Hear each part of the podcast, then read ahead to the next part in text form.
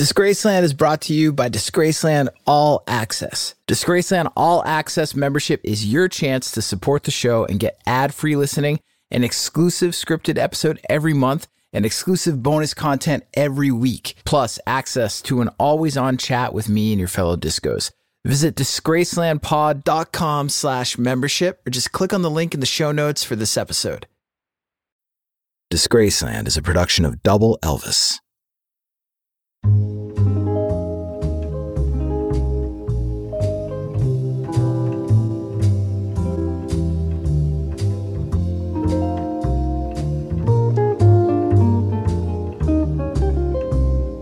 The circumstances surrounding soul singer Sam Cooke's death have long been shrouded in mystery. The mafia did it. His jealous wife did it. The racist music industry industrial complex did it. Truth is, Sam Cooke did it. His own actions were the reason he was shot and killed by a woman he had just physically attacked for no good reason other than the fact that he wasn't accustomed to being told no. Sam Cooke was an infinitely skilled performer, producer, and businessman. His talent afforded him things beyond the material world, earthly delights that eluded mere mortals. Sam Cooke could have whatever and whoever he wanted. And Sam Cooke made great music.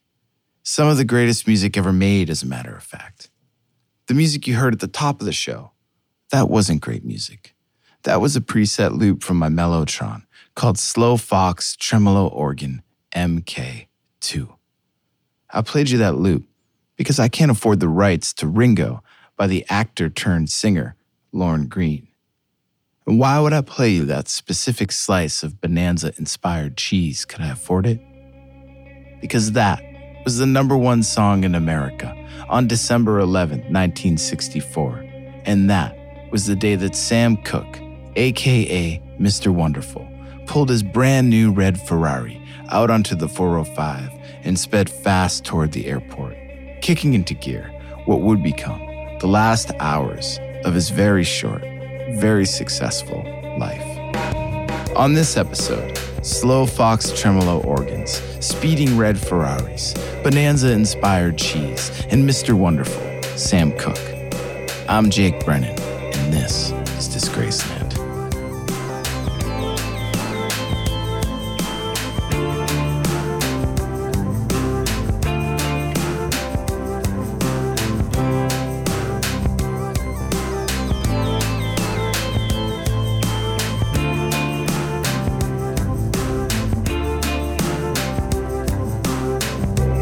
To those who knew him, Sam Cooke was many things a gentleman, a provider, a civil rights champion, a supremely talented producer, chart topping songwriter, whip smart businessman, and a great vocalist.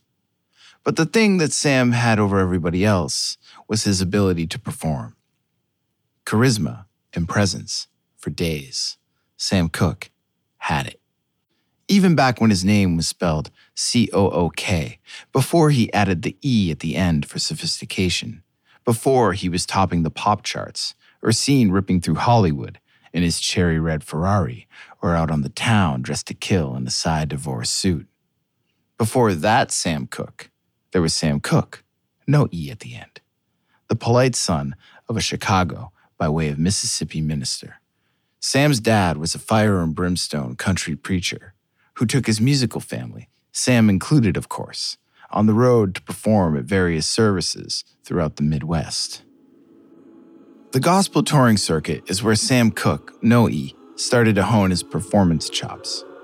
The point of gospel music may have been to celebrate the Lord, but the point of gospel performance was to captivate the audience and vanquish all rivals. Gospel performers were highly competitive, and they had to be the amount of talent within the scene was astounding.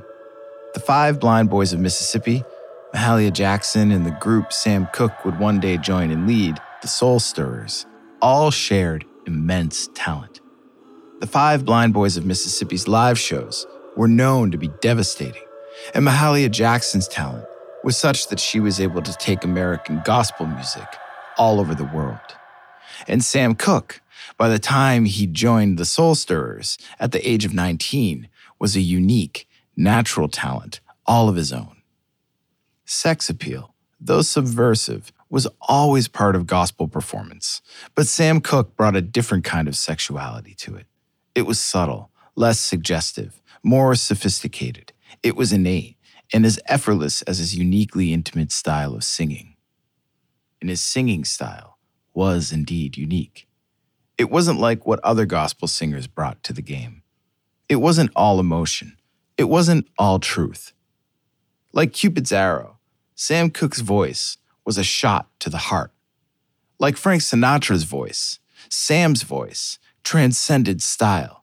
It transcended technique, and it effortlessly balanced vulnerability and authority. And in doing so, it made him irresistible. Irresistible to record executives who saw in Sam a crossover into secular pop music and who wanted a big payday irresistible to seasoned musicians who knew a special talent when they saw it and wanted to go along for the ride, irresistible to young musicians and young black men who saw a successful artist and a businessman who they wanted to be, and irresistible to women who wanted him. Lots and lots of women wanted Sam Cooke.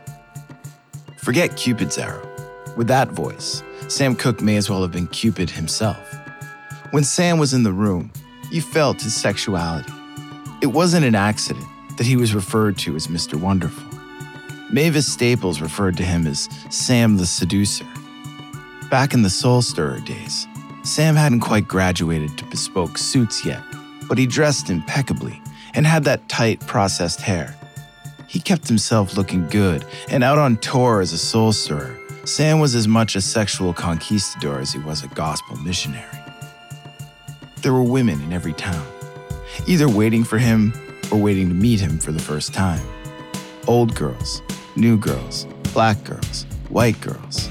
In Peter Guralnick's excellent biography of Sam Cooke, Dream Boogie, Sam's friend, James Earlybird, is quoted as saying that Sam referred to white women as, quote, snow, and sleeping with black women as, quote, shoveling coal.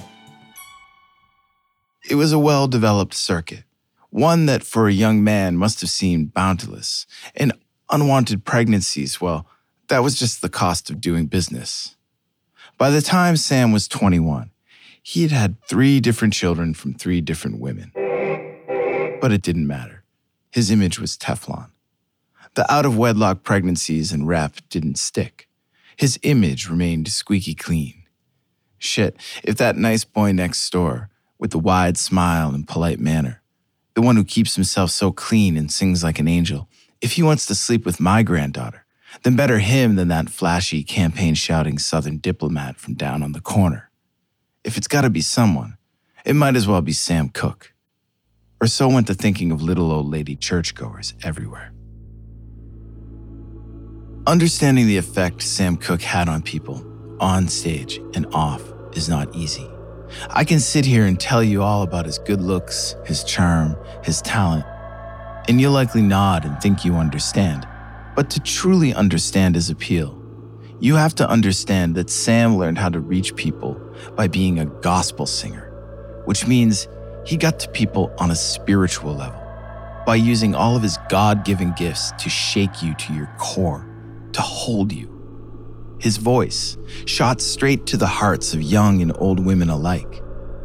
As a performer, he owned you. You were enraptured. He was able to do whatever he wanted to you. You were powerless to his charms.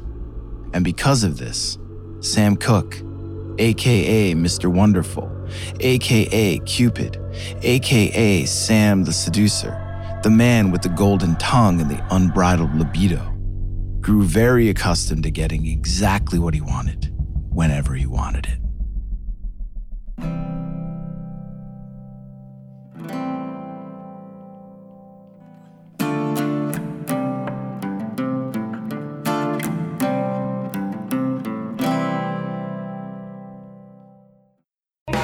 Hey Discos, it's Jake here. Thank you so much for listening to Disgraceland. Your support truly means a lot to me, and it's because of you that my team and I are able to make this show. If you want more Disgraceland, if you want more regular interactions with me and the community of Disgraceland listeners, or if you simply want to listen to the show ad-free, go to disgracelandpod.com slash membership or just click on the link in the show notes for this episode. For just five bucks a month, you can listen to every episode of Disgraceland ad-free. Plus, you'll get one brand new exclusive episode every month. You'll also get weekly unscripted bonus content, special audio collections, and early access to merch and events. There are two ways that you can support the show and become a member at disgracelandpod.com slash membership. You can sign up using Patreon and listen to the show ad-free on Apple, Spotify, and most other major podcast platforms. And Patreon members also get access to all the other perks of membership and an always-on chat where I'll be interacting with you and diving deeper into the world of Disgraceland. But maybe you're currently an Apple Podcast subscription listener and you want to just tap into all the bonus audio content and ad free listening that we're offering. We're also offering this membership as a premium channel on Apple Podcasts. However you choose to join, all you got to do is go to disgracelandpod.com slash membership. Support the show for just $5 a month, five bucks, or sign up for an annual plan and get two months free. Come join me and your fellow discos at Disgraceland All Access by visiting disgracelandpod.com slash membership. Sam had gotten what he wanted all right a shot at the big time. It wasn't easy, but he was able to navigate his way out of the gospel scene and, for the most part, avoid the dreaded sellout rap. His first single, You Send Me, went to number one on the pop charts. Not just the R&B charts, the top of the pop charts. And getting to the top sometimes seemed like a giant pain in the ass, but it was worth the sweat. Success was indeed sweet. And Sam deserved it. He was special. He knew it. When most of his peers were blowing their bread willy nilly, Sam was investing in himself. He founded his own record label, SAR, and was writing and producing and giving younger soul musicians on the come up a shot. He and his new manager, the very astute Allen Klein, had just swung a deal with RCA Records, where Sam Cooke, a black man, in 1964 America, would own SAR's master recordings. This was a big deal. It meant power in the music industry, an industry that, in the early 1960s, was entirely controlled by white men and gangster con artists. Now, Sam Cooke, a black man and a real artist, was also an executive producer who controlled his own future and was able to provide real opportunities for young black men and support with both his voice and his wallet, a cause that had grown dear to him the growing civil rights movement. It had been a long time coming for sure, but change in a lot of ways had come. Sam had come a long way from selling quote unquote race records out of barbershops and shoe shine stands to hanging with Muhammad Ali and headlining the Copa. And now, a stable of younger artists depended on him for guidance, material, expertise, tour support, financial support. It was heavy, and heavy lay the crown. Plus, there was still his own career that needed minding. His current album for RCA, Ain't That Good News, was ending its cycle, and Sam had plans for his greatest creative achievement yet a blues album that perfectly melded his patented sophisticated soul with the down home gut punch of blues artists he loved, like John Lee Hooker and Muddy Waters. It was unclear how Sam was going to pull this off, but he was obsessed.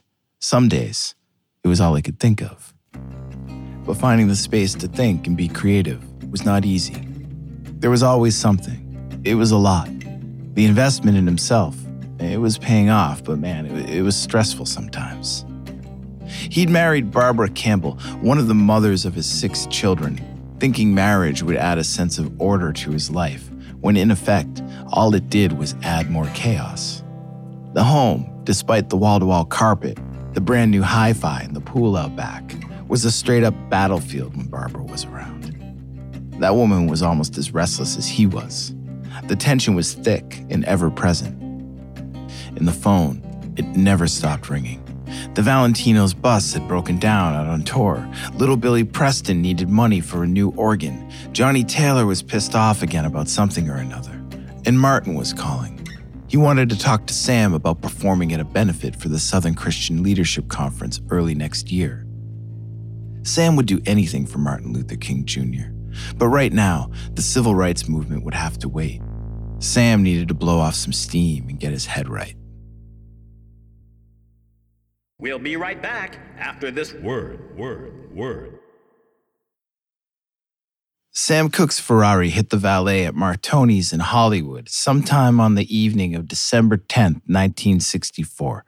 He'd meant to get dinner, but never made it to the table from the bar. He'd been swarmed by friends and hangers on. The drinks were flowing, and Sam was leading the bar in sing along after sing along until a pretty young woman in one of the booths caught his eye. Sam was at her side in no time with a drink. She was just as tight, and of course, he was hers. With Sam's energy now focused on the task at hand, the vibe in the bar had died down. A change of scenery was needed, so it was decided they'd hit PJ's over on Santa Monica. Now, after midnight, Sam was at least four or five martinis deep. The woman, Eliza Boyer, was stunning, even more so around closing time, and was garnering attention from other men besides Sam. This did not please Mr. Wonderful. A fight nearly ensued. Fuck the bars. Let's get some privacy. The two jumped in Sam's Ferrari and were out on the 405 in no time. He was driving fast, heading out of town. Where were they going? Eliza was staying downtown. And don't worry about that. Relax. Enjoy the ride. Eliza was worried. She told Sam she wanted to get out. He was clearly drunk, driving like a lunatic and pulling off of a bottle of scotch, and apparently headed somewhere out by the airport. She had no idea where. But Sam had an idea. The Hacienda Hotel. It was perfect. That little place that the Sims twins first told him about. Remote, quiet, cheap, and indiscriminate of color or marital status. No last call Lotharios to loosen the vibe while trying to get little Miss Strange to help him blow off his steam. But Eliza seriously wasn't having it. It didn't matter. She'd come around. They always did. He was Sam Cooke, Mr. Fucking Wonderful. The Ferrari sloppily roared into the hacienda parking lot at 2:35 a.m. Sam hit the motel manager's office looking like a damn fool, wild-eyed, anxious, drunk. To the motel manager, exactly like every other man who checked in at 2 in the morning. She gave him a room key and noticed the girl in the Ferrari with the Jacqueline Kennedy scarf and glasses. In the motel room, things were not going as Sam planned. Eliza, despite her googly eyed bullshit back at the bar, wasn't picking up what Sam was putting down. Sam had had enough. He was impatient, horny. He grabbed her, groping, kissing, all hands, no heart. Gone was the subtlety he was known for on stage and on record. It was replaced by base, carnal desire that was obvious and boring, the same as all the other ordinary men she'd known. Eliza was grossed out. She wanted no part of it. She wanted Sam to take her home, now. But Sam wouldn't have it. She'd come around. They always did. He was the Sam Cooke, executive seducer. It was only a matter of time, he thought. Besides, he had to piss. He hit the bathroom to give little Miss Strange a minute to collect herself. Instead, she collected her clothes and got the fuck out of there. In a hurry, she split, ran out of the room half naked, and just her bra and slip, and through the parking lot, past the motel manager's office, and out onto the street. And just like that, gone, in the wind. Sam came out of the bathroom to an empty room. No strange. The door was open. Sam was naked, and his clothes were gone. And his wallet, what the fuck? He grabbed all he could find his blazer and one shoe, scooped up his car keys, jumped in the Ferrari, and squealed over to the manager's office where he imagined Eliza to be hiding out in. Again, he parked like an asshole, jumped out of the car, left the driver's side door open, and with one shoe on and with little Sam Cooke hanging out beneath his blazer, he began pounding on the door. Let me in. Where is she? The fuck? Where are my clothes? She took my wallet. On the other side of the door was 55 year old Bertha Lee Franklin. She'd checked Sam in earlier and knew exactly how fucked up the fool on the other side of the door was. She was nonplussed and was on the phone with her boss at the moment, as she always was at this time of night. so she ignored Sam. Sam grew more upset, and started shouting again. She ain't in here. Yes, she is. I know she is. Let me in. Mister, there ain't no one in here but me. That's when Sam started ramming the door with his shoulder. Three tries and he came pouring into the joint like a bag of banged up bricks. Bertha Lee was stunned, still on the phone. She told this naked fool to get out, and that the woman he was looking for wasn't there. But Sam, cock blocked and blue balled, was not hearing it. He was leering over her shoulder into the apartment adjacent to the motel manager's office.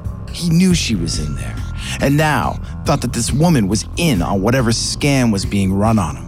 After all, why the hell else wouldn't that woman sleep with him? Where the fuck was she? And where are my clothes? Mister, she ain't in here. You gotta go. Sam snapped. He grabbed Bertha Lee by the shoulders and started shaking her. The struggle intensified. The phone fell to the floor. Bertha Lee tried biting, scratching. Sam threw her to the ground and pounced, still naked and even more enraged. But Bertha Lee was able to get out from under him and wobble to her feet. She knew where the gun was. It was there for a reason.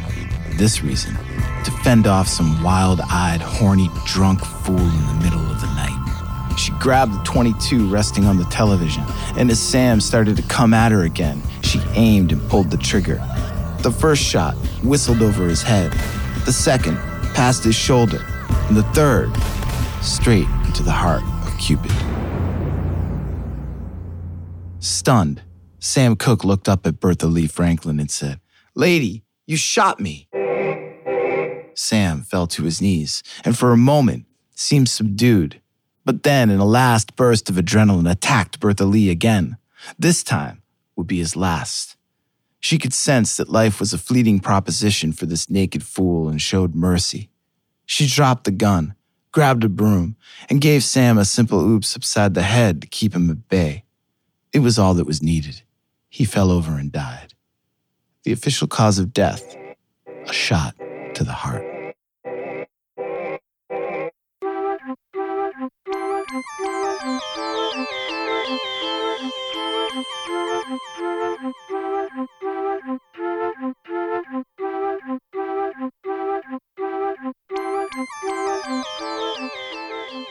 Lee Franklin shot and killed Sam Cooke. The court cleared her of any charges.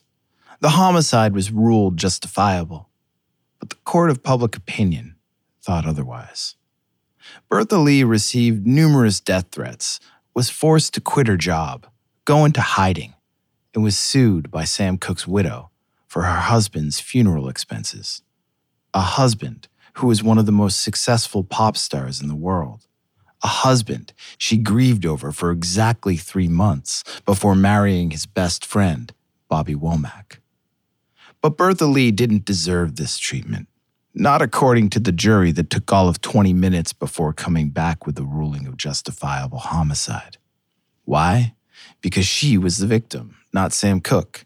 Because she voluntarily took and passed a lie detector test, as did her boss, the owner of the hotel, Evelyn Carr, who was on the phone with her at the time the incident went down. Then, at 3:15 a.m. as soon as the line disconnected in the middle of the melee when Sam was attacking Bertha Lee. Evelyn Carr, her boss, called the police to report what she heard on the other end of the motel phone. In her call came minutes after Eliza Boyer had called the police from a payphone out on the street by the hotel to report that she had been kidnapped. Furthermore, as soon as the police arrived on the scene, Eliza emerged from the shadows to voluntarily speak to them about everything that had just happened. These are facts, corroborated by phone records in the Los Angeles Police Department. Facts that don't sound like the acts of thieves conspiring to rob a pop star, which was the theory being pushed by Sam's friends, family, and management. The excuse making machine started up immediately, and frankly, it still hums. The thinking from Sam Cooke apologists goes like this Sam was high class. Why would we believe these women? One, Bertha Lee Franklin, was working in this Fleabag motel, and the other, Eliza Boyer, was hanging out in it with a married man. And Eliza Boyer was arrested a month later for prostitution. She was a pro. So she was probably also a scam artist. She had to have taken Sam's wallet, scooped it up along with his clothes when she made her hasty escape from the room. Yeah, yeah, yeah, I know she claims she grabbed all his stuff by accident, but come on, do you believe her? As a matter of fact, I do believe her. If it were all a scam on Eliza's part, why would she have called the police to claim she'd been kidnapped? At that time, she had no idea Sam had been shot. The smart move would have been to disappear and not involve the police.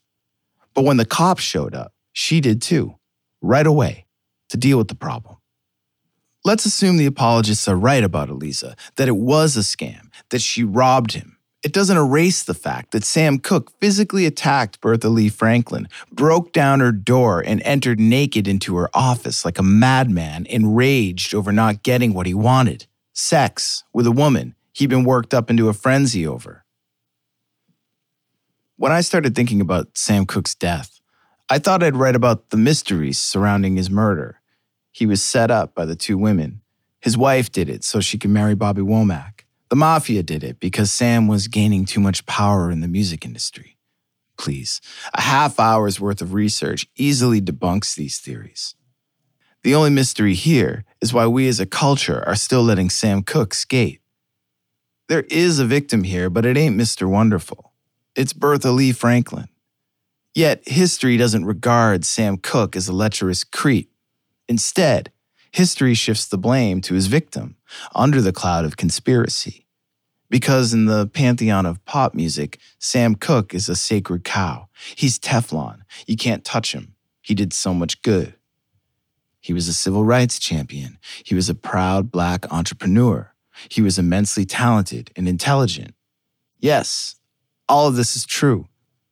And all of this deservedly should be part of his legacy.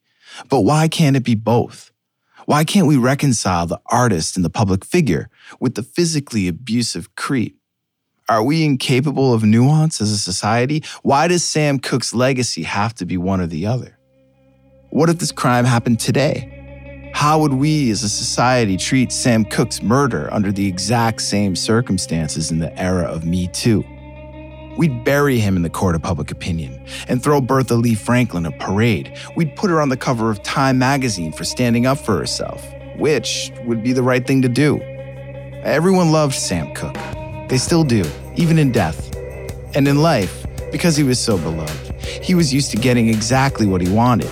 And when he didn't, he couldn't handle it, acted like a maniac, and ultimately met an early demise. But in the end, he still got the legacy I'm guessing he would have wanted. And his victim, Bertha Lee Franklin, got the shaft, which is unfortunate, and some would say disgrace. I'm Jake Brennan, and this is Disgraceland.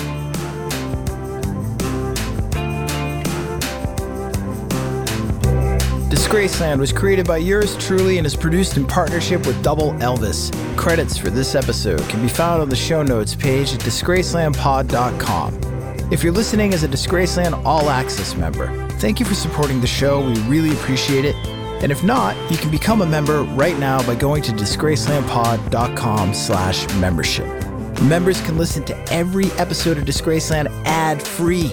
Plus, you'll get one brand new exclusive episode every month. Weekly unscripted bonus episodes, special audio collections, and early access to merchandise and events.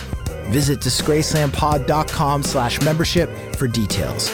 Rate and review the show and follow us on Instagram, TikTok, Twitter, and Facebook at DisgracelandPod and on YouTube at youtube.com slash at DisgracelandPod. Rockarola. He's a bad